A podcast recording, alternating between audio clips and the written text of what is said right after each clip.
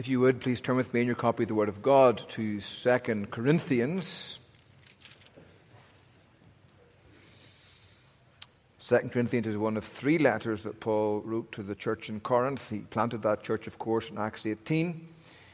He receives a letter then from Chloe's household regarding certain problems in the church, which he answers in First Corinthians. Uh, things go from bad to worse, though, in Corinth, and Paul attends Corinth in what he calls a painful meeting, where Paul seems as if he was sent scurrying away with his tail between his legs. The Corinthians despised Paul. He said he was a, a paper tiger, much better on paper than in person. He's kind of a small, bald, squinty eyes and knock knees, and uh, they weren't very impressed with him, and they sent him packing. And Paul then sent a severe letter back by the hand of Titus, which was effective in bringing them to repentance. And Titus brings news of this repentance to Paul, and he writes Second Corinthians. And in this letter, we're at the end now of an extended section where Paul is talking about the new, the, the new ministry of reconciliation that's been granted to him. It's not a fading administration like the glory in, on um, uh, Moses' face, but it's, a, it's an eternal glory um, through Christ. And that Paul says, you shouldn't be surprised that I'm so unimpressive, because God works through weak things. Uh, Christ himself did his greatest work at his moment of greatest weakness. In the darkness, as he died, he reconciled the world to God. And so Paul uses weak things and weak people to um, do his best work. And contrary to the super apostles who've come into Corinth, these self-made apostles who are so full of themselves, so impressive orators and so forth. And Paul says he puts himself um, up against them. And he's now bringing this ministry of reconciliation to a um, conclusion, saying in these words, essentially, live like reconciled people to God. Stop halting between two opinions, whether you should follow the world or follow Christ. Give yourself to Christ and follow him alone. If you would then please listen carefully to the word of God. Second Corinthians six fourteen. We'll read down to the first verse of chapter seven. Do not be unequally yoked with unbelievers, for what partnership has righteousness with lawlessness, or what fellowship has light with darkness? What accord has Christ with Belial? That's a word for the devil, or the worthless spirit, literally. Or what portion does a believer share with a, an unbeliever? What agreement has the temple of God with idols? For we are the temple of the living God. As God said, I will make my dwelling among them and walk among them, and I will be their God, and they shall be my people.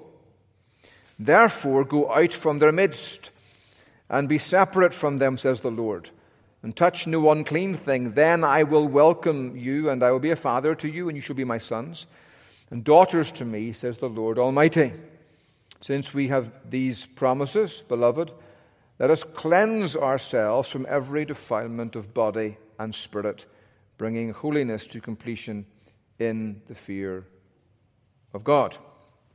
Amen. The grass withers and the flower falls off, but the word of God endures forever. When I was a lad, my mother used to call me uh, mañana, tomorrow. And the reason she called me that was because I had this awful habit of putting off until tomorrow what I really ought to have done today. So Mum would ask me, have you done your homework yet, Neil? I'll do it later, Mum. Or have you cut the grass yet, son? I'll do it tomorrow. And Um, have you started that term paper yet, son? Uh, tomorrow. And Mum would always tell me, you know, well, Neil, the thing about tomorrow is tomorrow never comes. I think there's a country in Westward song about that somewhere. But anyway, tomorrow never comes, because even when it gets to midnight, tomorrow suddenly becomes today, and tomorrow always remains at least twenty-four hours in the future, and, which is a great thing. Um, it allows you to, you know, um, avoid untold to- toil in the moment, which is remarkably effective when you're a teenager. Not so much as you get through life, but nonetheless, Mum would say, but Neil, it's the early bird that gets the worm. And I'd return something like, yes, Mum, but it's always the second mouse that gets the cheese. Yeah, think about it. So we have mice in our garage, and that that uh, metaphor is remarkably apt. Um, one of them managed to escape the trap that sprung, but he's dead. I know that because I can smell him. I just can't find him. But he, it, it, the, the trap was effective. Um, right, where was I? Back to where we were. So procrastination, right? So procrastination is remarkably effective. But it's important to stop and ask, well, why do we procrastinate? Because the experts say that about sixty to seventy percent of Americans do, which means most of you do as well. And the reason, there are many reasons why we procrastinate. And the obvious one, of course, is that we're lazy. I love the sound of procrastination. It makes my laziness sound classy.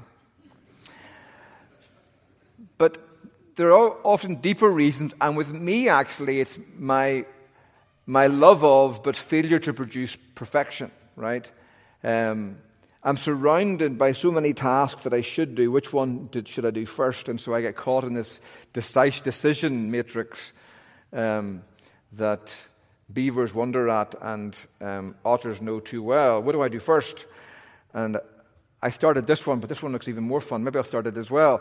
And then there's also the thought of, I want to do something perfectly, right? And so I can't deal with all of the imperfection along the way, like writing an essay. I want to, I don't want to start writing the essay or a book until it's perfectly in my mind, so I don't waste time with imperfection, which of course means you never start, because the only way you get to the end of a book is to begin writing, most of which is trash, and then you sift the wheat from the... Um, The, the chaff, and so forth, and so on. But it occurred to me there can be a similar dynamic in the Christian life, that, that often we know we ought to be perfect, but we're not. Our lives are a mess. My life's a mess, and your life's a mess too. Um, even if it looks too good to be true on the outside, it really is too good to be true, because it's not that case, where our life is always, to some extent, a mess, and often a lot more than we care to admit. And so Christians often kind of oscillate between trying harder. I'm going to be a better husband, a better father, a better, you know, doctor, plumber, whatever, housewife. You know, I'm going to be better. I'm going to be better. I'm going to try harder. And that, that doesn't work for very long, because the harder we try, the worse it gets, right? And um, it's like our government. Um, and you just think, oh. And then we'll oscillate from being really hard work to, to going to kind of laying back in the lazy boy and saying, grace, you know, where grace abounds, sin abounds, grace is much more abounding. We laze there for a while, and then our conscience begins to prod us. You know, grace doesn't authorize your sin. Get, off your, get up off your backside and do something. And you kind of oscillate back again from kind of grace to law and law to grace and so forth and so on. And I was thinking about that a lot this week, and it struck me. I was, I was in correspondence with a friend, and we changed some of the names in this letter to kind of hide their identity um, for reasons that will become clear when I read it. But we were talking about um, preaching and how difficult it is to preach law and grace and to kind of get the balance. And they made this wonderful um, assessment where they said, basically, the key thing is to remember the person. We can we can depersonalize law and grace, that we obey the law and forget the person of Christ behind it and enabling us. And we can think of grace just as God having an indulgent, grandfatherly attitude towards our sin, and forget the cost of grace and the reality of grace, which is always God's riches at Christ's expense, right? That's what they said. I'm going to read this. It's, it's, it's, I think it's worth listening to. When grace is preached, we cannot forget the person.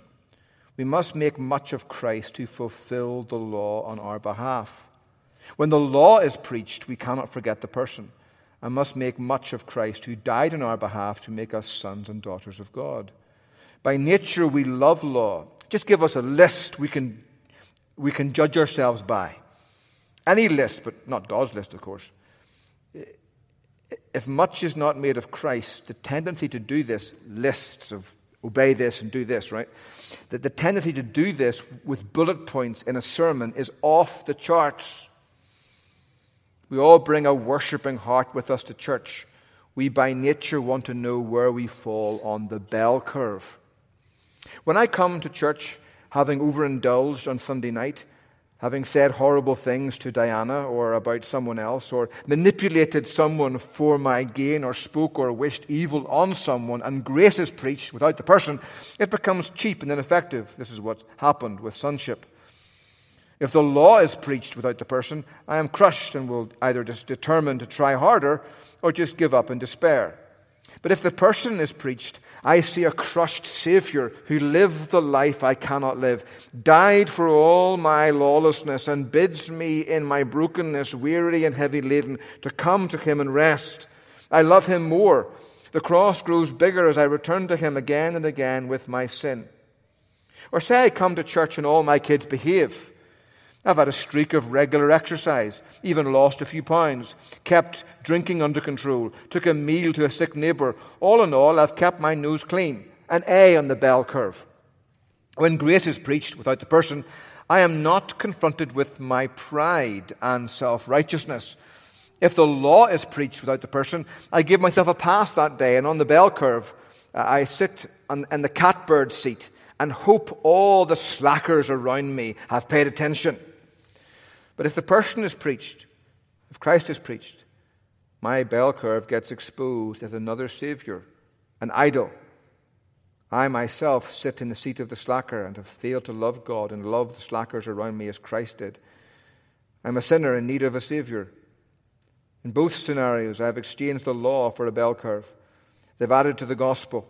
Both positions of the heart have to be confronted and both call to repentance. The best diagnostic for the worshipping heart is to look at the condition of your relationships in the context of real life situations, and before the God who sees, ask if there's any joy. Joy is always harder to detect in happy circumstances, but the lack of it is a dead giveaway in the difficult ones, in the fight of faith. And one of the reasons I think we procrastinate in our spiritual growth, we, we know we should be better and do more, is we kind of oscillate from law to grace, absent the person of Christ. We try and do harder and better. When we do, we think, oh, I'm doing really well. And when we don't, we're crushed in despair. And then when we go to grace, we think of grace as an, in, in an indulgent way, as if God doesn't care about our sin. But when we come to grace through Christ, and Christ, through the grace, brings us to the Father, we realize that grace cost Him everything.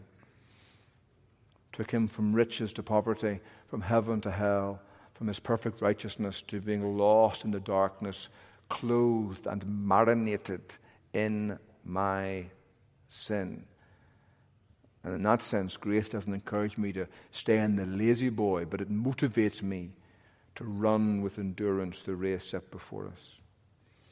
And so perhaps this morning you find yourself, as I often find myself, and actually do you find myself this morning, longing to be more, faster, better, stronger, to be all that I could be and should be for Christ, and yet find myself so often falling so far behind the bell curve on my best day, never mind my worst day. I want to come to you this morning and, and give you Paul's antidote to a Christian life that seems to fall so far short of what it should be and what it could be. And you find it there in chapter seven, verse one.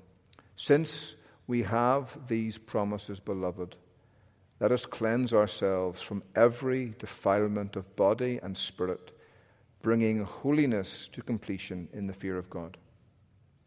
I want you to see three things. First of all, stand on the Father's promise. Second, resolve to be fully pure. And third, aim at final perfection. How can you be all that you should be in the Christian life? How can you make meaningful strides in actually growing as a Christian? More loving, more joyful, more patient, more kind, more gentle, more faithful, more self-controlled, and so forth. How can you grow in those things? Stand on the promises, on the Father's promise. Resolve to be fully pure and aim at final perfection. And let's start together. First of all, how can you make progress in the Christian life and be what you could be? Stand on the Father's promise. Since we have these promises, beloved, let us cleanse ourselves from every defilement of body and spirit, bringing holiness to completion in the fear of God. Since we have these promises, the actual verb have there is a present active verb. It's a continual. Since we are having these promises.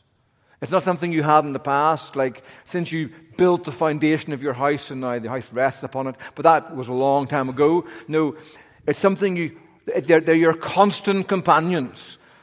They're your very own possession. They're like your wedding ring. Sometimes I take my wedding ring off when I'm working out because I broke my last one, the real one. This is actually Catherine's grandfather's one because I was lifting and the, the, the ring cracked, um, which was sad. I still have it in the house somewhere, but this is Catherine's grandfather's one. Um, but...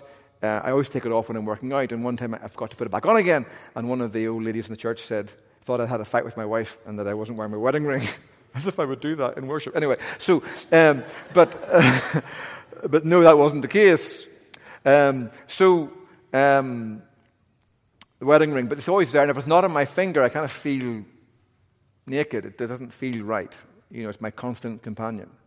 And the promises of God are your very own possession, Christian. They are your constant companions. Since we are having, at every moment, every second, every minute, every hour, every day, every week, every month, every year, they are your constant companions. The promises of God are yours, and nothing can take them away from you.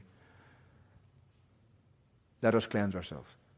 We live out of the promises of God. The first step we ever make in meaningful growth as a Christian is back to the promises. It's not into self-effort. It's back to the promises. Pop stars live out of their suitcases. Christians live out of their promises. God's promises. Now, what promises does God mean? Paul mean, and God. He's speaking through Paul. Um, you'll see there back in the previous verse. Um, chapter six, verse Uh, sixteen b. I, uh, for we are the temple of the living God. As God has said, I will make my dwelling among them and walk among them, and I will be their God, and they shall be my people. We're temples of the living God. God has dwelt in us, the living God, the, the Pantocrator, Paul calls him, the all-holding one. It's the word for almighty, but it's Pantocrator, all-holding, all-grasping. He holds the whole world, every atom of the universe, like a strong man. Remember when you were a child, you pick up bricks. See how many bricks you can hold between your hands. And you get maybe to seven bricks. You can hold these seven bricks by the sheer force of friction and compression. Hold the bricks up, and you keep adding them out until you can no longer apply enough strength. Well, God is the Pantocrator. He holds every atom in the cosmos, every second of time, every event of history, every being in existence, angels in heaven, demons in hell, every human being on the planet who exists now, whoever has existed, whoever will exist. God holds the whole warp and woof of human history and the boundless outreach of the expanse of space in existence by his hand, because he is the Pantocrator, the all-holding one. He, um, the universe exists today. And this is the one who dwells in you. He's the incarnate, tabernacling God. The Word became flesh and tabernacled with us, John said. Jesus dwells in us, and the Father dwells in us through Jesus, and Jesus dwells in us by the Spirit, and so does the Father. And so we're inhabited by God. Therefore, because you are inhabited by God, go out from their midst and be separate from them, says the Lord, and touch no unclean thing. And then I will welcome you, and I will be a father to you, and you shall be sons and daughters to me, says the Lord Almighty. Now that sounds conditional, and it is. Come out from among them, and I will welcome you. There's an if and a then clause. If you come out, then I will welcome you. I'll be a father to you. It's conditional because it is, because if you don't, he won't. And you might think, that sounds like works, right? But it's not. It's not that we come out from the world and God welcomes us as if God's waiting. You know, I'm waiting. Still waiting.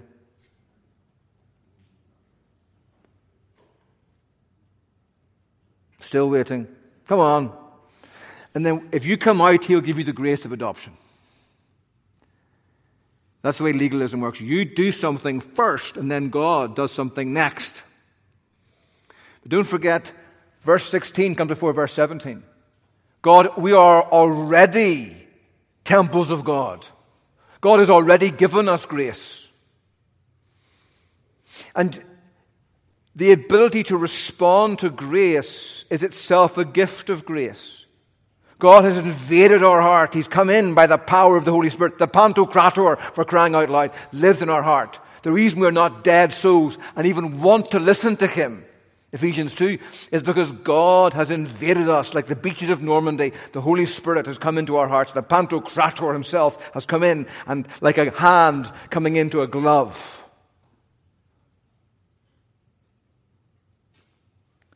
So this story of this pianist learning to play Rachmaninoff's third piano concerto, which is just huge. It's a difficult piece. He was a, he was a college student, and um, he was wearing those fingerless gloves. Those fingerless gloves couldn't play the piano. They're just limp and insipid. But when his hands go into them, what a difference it makes.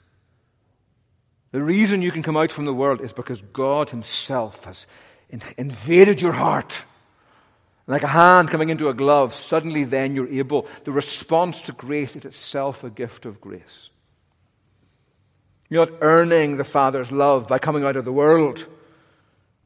You're responding to the Father's presence by doing what you ought to do. So think of it like this. I heard a colleague in ministry say once he went to a, a um, Russian orphanage. And the thing about a, rough and, a, a, rough and, a Russian orphanage is that they're very quiet places. You go into the nursery where the babies are, and there's silence.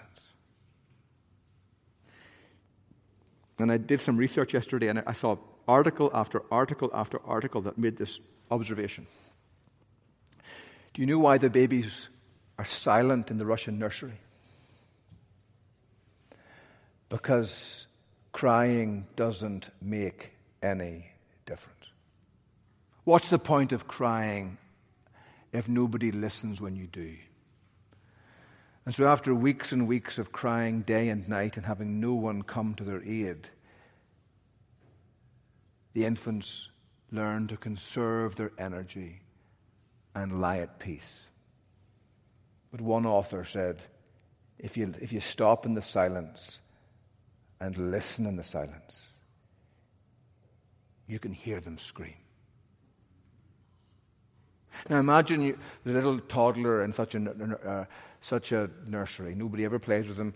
Nobody ever interacts with him. He's sitting in the corner by himself, playing with a couple of blocks with nails sticking out of them. And he's playing. He's the only toys he has. He's sitting there.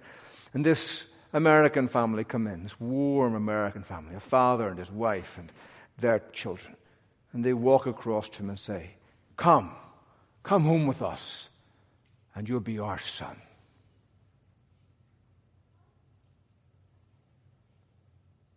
He's going to look up. And if he dares to believe that promise, he'll stand up and he'll walk. Well, he would stay where he was. If he's been offered the opportunity of a home where there's a father who will love him and a mother who will love him, who will actually listen when he cries. But if he follows that man out of the nursery, he's not act, he's not making himself the child of the man and woman. He's simply believing the promise and following them.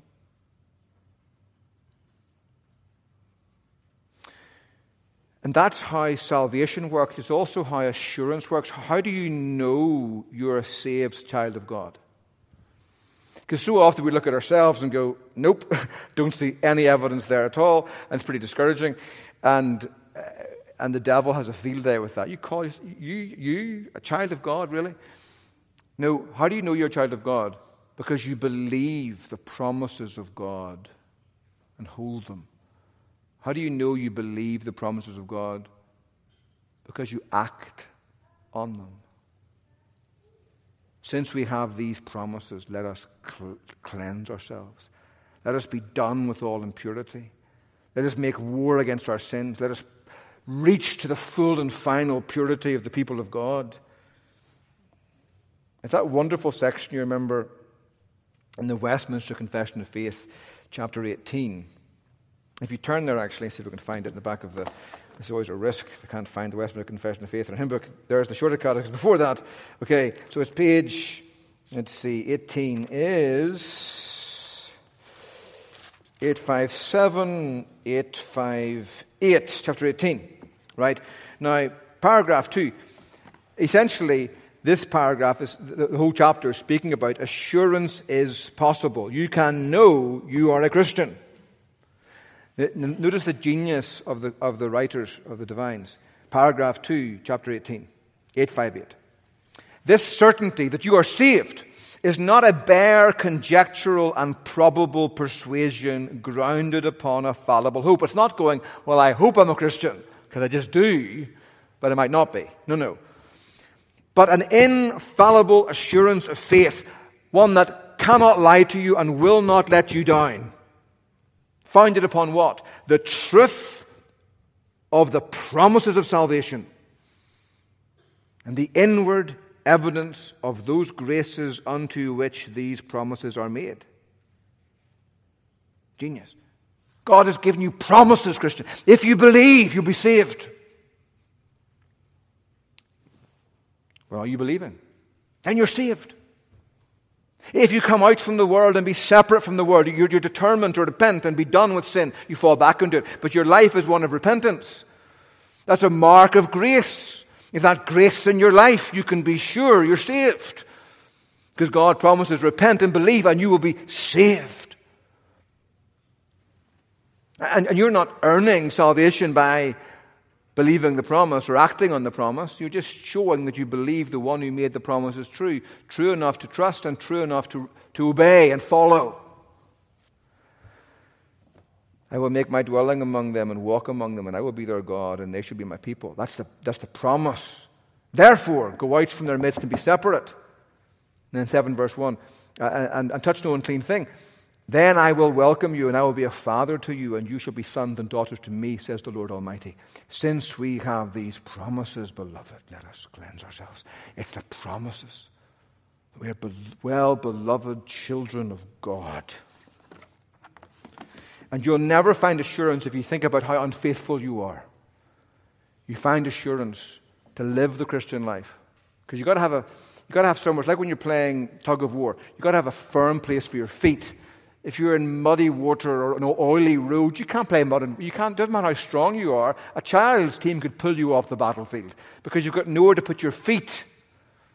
And the Christian life is, we put our feet in a solid place, not of our resolve, but upon God's promises. We don't trust our faithfulness, because it's never there. We trust God's faithfulness, His promises.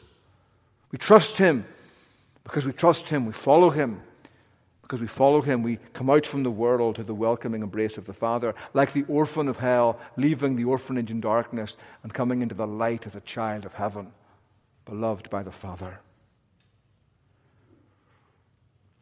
So, when you try to grow as a Christian, first thing you do is don't try to grow. The first thing you do is stand on the promises. The Father's promise. The Father who loves you, who's always loved you, who's never existed without loving you. Secondly,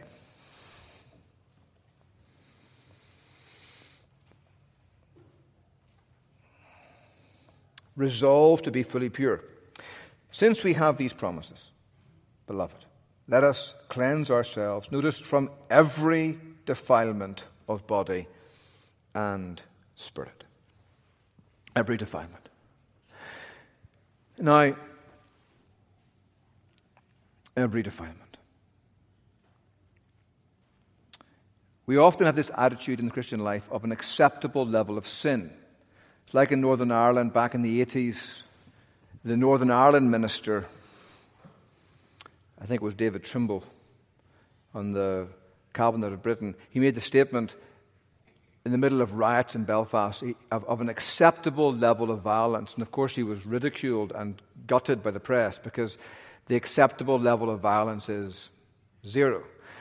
But in his mind, you're going to have some violence, right? And we'll put up with that. As long as it's not too much. Well, often Christians have that attitude towards sin and uncleanness, an acceptable level of sin, because nobody's perfect, right? Which A W Pink said, nobody's perfect is the hypocrite's cushion and the true Christian's greatest complaint. Nobody's perfect, lying back. But the true Christian's greatest, nobody's perfect. Oh, I wish I could be. Right? Since standing on the promises of God, let us resolve to be fully pure. Let us cleanse ourselves from every defilement of body. Now, Paul, in this context, sees three principal areas of defilement. Um, first of all, uh, sexual perversion. Let us cleanse ourselves from every defilement of body and spirit. Body and spirit. And if you turn back to First Corinthians six, you'll see Paul reminds the Corinthians that sexual immorality actually affects our body and our spirit. Now, um, it's a, a totally polluting sin, and really all sin is, but Paul highlights the specific nature of sexual immorality. So the Puritans, or the, the Corinthians, who were not Puritans, the Corinthians, to be, to be, there was a verb, Corinthidssomai, to act like a Corinthian, and it wasn't good. It meant you were a complete pervert. Um, but the Corinthians, uh, there was a belief in, in ancient Greece that came to full persuasion about fifty years later, maybe even one hundred years later, when Paul writing in Corinthians. But Um, it was there in seed form called Gnosticism. And Gnosticism was this idea that the, the body doesn't really matter because the God who made the universe was evil and our bodies are evil. And salvation means escaping the body and getting into your spirit. And from that attitude came two kind of polar opposite faults, ideas of consequence. On the one hand, there were those people who said, the body doesn't matter, get into your soul. Praying is much better than exercising. Right? It's the monkish mindset. Don't waste time with nice clothes and nice houses and nice cars. Poverty, chastity, and piety. That's the way. Get away from the body and focus on your prayer life, right? And this bunch of Gnostics would say, don't have sex with your wife. That's dirty because it's your body. Pray instead. Much better to pray. And then the other group of Gnostics, they had the same idea. The body is a waste of space. The spirit's what matters. But the body to them was like the peel of an orange. If the orange peel is dirty, you can still peel it and eat the, eat the fruit. The fruit is the spirit, and the, and the peel is the orange. And so what you do with the body doesn't really matter. So it's okay to have sex with a prostitute. And because the church was stupid, they fell into both sides. Sex is wrong and bad and dirty. The Roman Catholic Church, just do it with the lights out if, if you have to have children. Um... But it's it's not good, and priests definitely don't do that. So that's the Catholics. Don't have sex with your wife. And then the other side of the the other side of the, the, the wall, you have those who are saying it's okay to have sex with a prostitute. And Paul writes to the Corinthians to say that sex is a special thing because if done wrongly, it defiles body and soul. It stains you to the core of who you are. Look at verse thirteen in the middle. The body is not meant for sexual immorality, but for the Lord, and the Lord for the body. God raised the Lord and will also raise up us up by his power. Our bodies matter. He's going to raise them up again, right? Do you not know that your bodies are members of Christ? Shall I take the members of Christ and make them members of a prostitute? Never. Or do you not know that he who is joined to a prostitute becomes one body with her? For as it is written, the two shall become one flesh. But he who is joined to the Lord becomes one spirit with him. We're one with Christ in our spirits, but that union extends to our bodies, Paul says, to our flesh. And you can't check your union with Christ at the door and go on into the prostitute as a private person. You're taking your physical members that belong to Christ, worse, are part of Christ, when you have sex with a prostitute. Your genitals are Jesus, Paul is saying. They're his, not yours. By the same logic that made your sin his sin and his righteousness your righteousness, your body becomes part of him and you take Jesus with you into the brothel or into the one-night stand or the friends with benefits relationship. You're bringing her, him into union with that person, boy or girl, not just yourself. Flee from sexual immorality. Every other sin a person commits is outside the body, but the sexually immoral person sins against his own body. Do you not know that your body is a temple of the Holy Spirit? Which is exactly the theme of what Paul is addressing here in Second Corinthians six.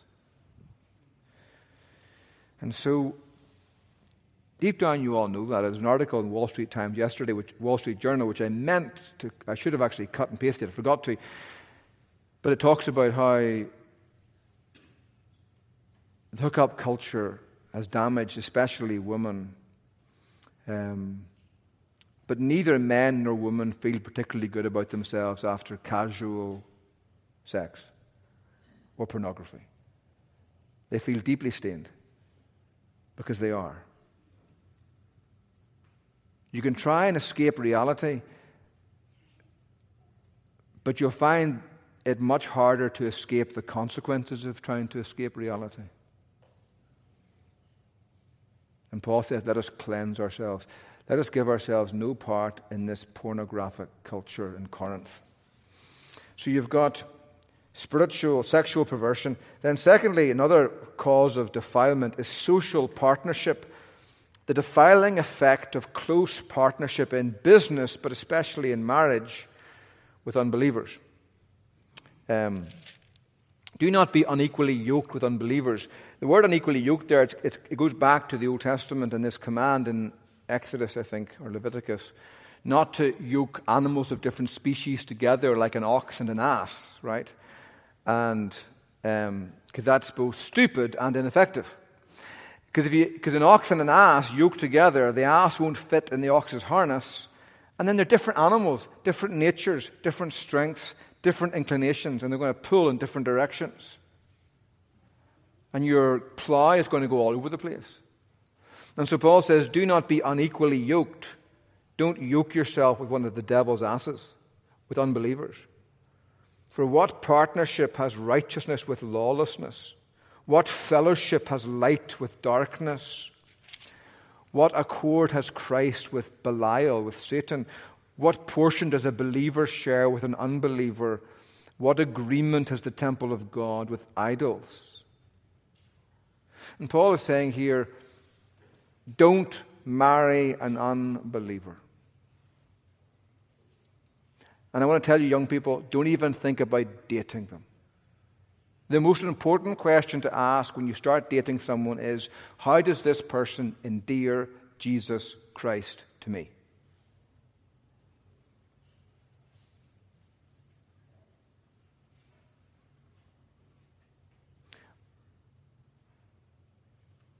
An office bearer in a church I used to pastor, his wife died, and he fell in love with this woman who went to a, a local liberal Protestant church. And he got engaged to her. And he came to me for premarital counseling. And he said to me, we're talking, and that's too late. But coming to your pastor for advice is, at that stage is too late. But he came and we were talking, and um, I asked this lady, what is the gospel? And she said, what do you mean gospel? And I said, the gospel. She said, you mean like Matthew, Mark, Luke, and John? And I said, no, no, the gospel by which Jesus saves us. She goes, I have no idea. And we had a long chat. We were in a restaurant at the time, and I, I looked at the, there's a well-known, beloved restaurant in this town that I was pastoring in, and I looked around and said, what would happen, I said, if this restaurant stopped serving food? I mean, they had pictures of food, they talked about food, but they stopped actually serving food. And she goes, people will stop coming. I said, yeah, people who are hungry will stop coming. And what concerns me, I said, is that you've been going to a church for thirty years and never heard the gospel, and it never seemed to bother you.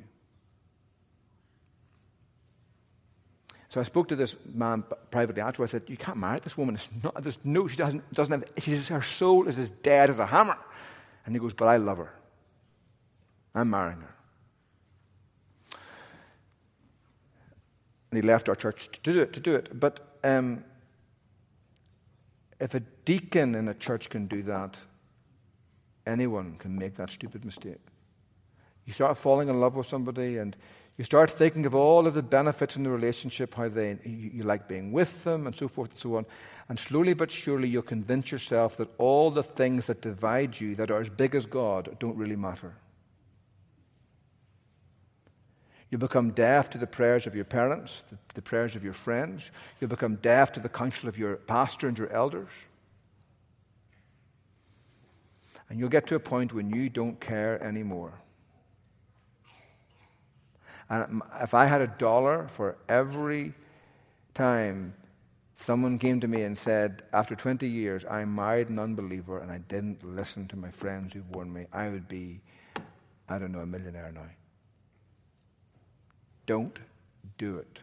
It'll corrupt you, and it'll be like hitching an ox and an ass together. You'll be pulling the, the cart in all the wrong directions all the time. You cannot marry somebody with whom you have absolute and fundamental disagreement. And the same is true for, for, for, for business partnerships. Now, don't forget, Paul doesn't mean we come out of it. He says earlier on, I think in First Corinthians, I'm not saying come out of the world, because you're in the world, right? I'm not saying have no dealings with people, don't work alongside them and so forth and so on. Don't mean unbelievers are going to come to church, all these things. But he's talking here about deep partnerships that affect, that, that are going to pull you and your commitments away from Christ, toward Christ. A, a business partnership, at a, joining yourself at a deep level to an unbeliever. A marriage relationship, dating relationship. And you might say, well, it's just a, just a quick romance. Dating an unbeliever is a very, very poor strategy for not marrying one. It becomes very hard to stop, even after like, and the longer you go, even like two years in, I've been there before in the past with relationships where you're two years in, you think, it's a bit like a baby with a dirty diaper. You know, he's been in the nursery for um, an hour or so, and no one wants to change the diaper because it's like, there's like, there, you know, um, it just, this is not good. And so, and you get the child home, and the child does not want you to change their diaper. It's like, it, it may be stinky, but it's warm and it's mine.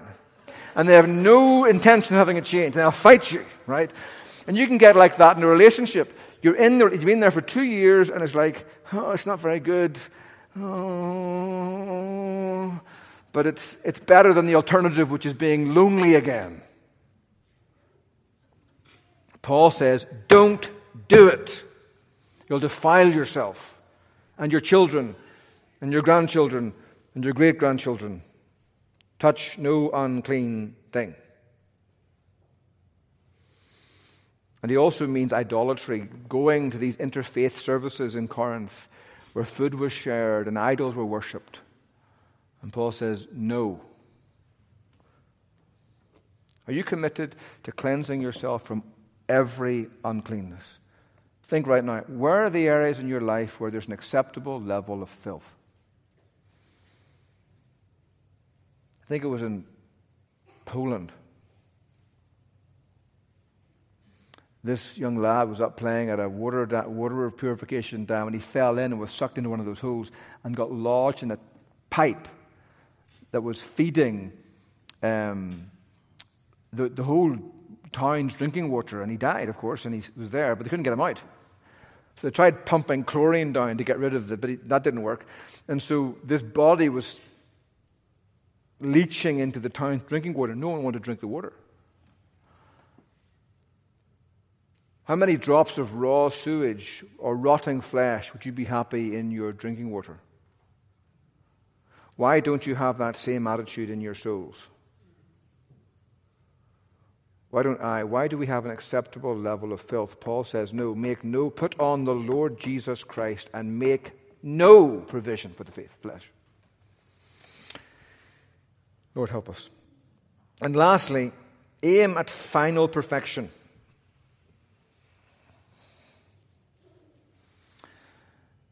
Since we have these promises, beloved, let us cleanse ourselves from every defilement of body and bring and spirit, bringing holiness to completion in the fear of God. Bringing holiness to completion, it's, it's, it's the verb used to bring a plan from your mind through your hand into reality, right? Building a house. or a subdivision. You have a plan, and you've got to go out and work hard to make that plan into your reality. That's the picture. Bringing holiness to completion. Full growth, maturity in the fear of God. That's the, the mindset. We reverent. Remember, the God he's speaking of here isn't some nasty, judgmental, vindictive, tyrannical God. He's your Father who comes to dwell in your heart, who loves you, who walked into the orphanage when you had nothing but sin and eternity with the devil to look forward to. And God said, come and be my child. What about my sin, Father? I'll take all of your sin and give it to my son, Jesus. And he will carry it as your substitute up onto the cross. And there I will consume him in my wrath and the curse you deserve. And I'll take all of his righteousness and give it to you and clothe you in it. And love you forever because I've always loved you from the foundation of the world. You're mine. And you're my child. And we fear him not because he's so terrible, but because he's so tender. Remember Calvin, the gist of true piety does not consist in a fear that would gladly flee the judgment of God, but rather in a true and pure zeal that embraces God altogether as Father, reveres him truly as Lord, and embraces his justice and dreads to offend him rather than to die. That's the fear that controls us. And we bring holiness to completion. We, we run like a sprinter to breast the tape without slowing down at the end. We keep going. A work that God began and a work that God will complete. I was reading this week in Paul Chip's wonderful little book, Do You Believe? Great title. And he says this, speaking of the final day, all of God's grace-adopted children will finally be like him. That flawed husband struggling with sexual sin will be like him. That young person fighting temptation at her university will be like him. That disgruntled businessman will be like him. That guy cursing at traffic will be like him. The disgruntled wife who is envious of what her friend has will be like him. The pastor who has lost his passion for ministry will be like him. The seminary student who has confused theological knowledge with spiritual maturity will be like him. That couple who have spent their way into deep life-altering debt will be like him. That person crippled by anxiety will be like him. Because all these people are true children of God. Their futures are bright. The seeming contradiction between who God has declared them to be and how they now live will be broken once and forever. The struggle will end because they will finally be what justifying grace declared them to be, righteous. What a stunning hope to hold on to. It's hard to live in the middle with all of its struggle and disappointments. That's why it's important to hold on to the surety of our glorification. Live now amongst the flaws with future flawlessness in view. That's what Paul's saying. Paul's saying, run with endurance. Keep your eyes fixed on the completed work. He who began a good work in you will bring it to completion. Now, lean in with him and run toward that goal, making no room, cleansing yourselves from every uncleanness and pressing on toward the goal, resolving to be fully holy, to agree with God, to hate what God hates, to love what God loves, to pursue who God is, and to be done with sin. But the reasons why you and I so often make so little progress in Christian life is our attitude's very different. It's more like this, Don Carson said in his book on Ephesians, I'm sorry, Philippians. I would like to buy about three dollars worth of the gospel, please. Not too much. Just enough to make me happy, but not so much that I get addicted. I don't want so much gospel that I learn to really hate covetousness and lust. I certainly don't want so much that I start to love my enemies, cherish self-denial, and contemplate missionary service in some alien culture. I want ecstasy, not repentance. I want transcendence, not transformation. I would like to be cherished by some nice, forgiving, broad-minded people, but I myself don't want to love those from different races, especially if they smell. I would like enough gospel to make my family secure and my children well-behaved, but not so much that I find my ambitions redirected or my giving too greatly enlarged. I would like about three dollars worth of the gospel, please. Having just enough gospel, you might say, to get to heaven, but not enough gospel to make any, any meaningful difference in the way you live your life today, in the way you deal with every threat of defilement and every hope of final holiness. And God is here saying, you're my children. My son is your brother. Embrace, stand on the promise. Resolve to be fully pure and reach for final perfection. And you'll see yourself grow in the grace and knowledge of Christ our Savior. Amen. And amen.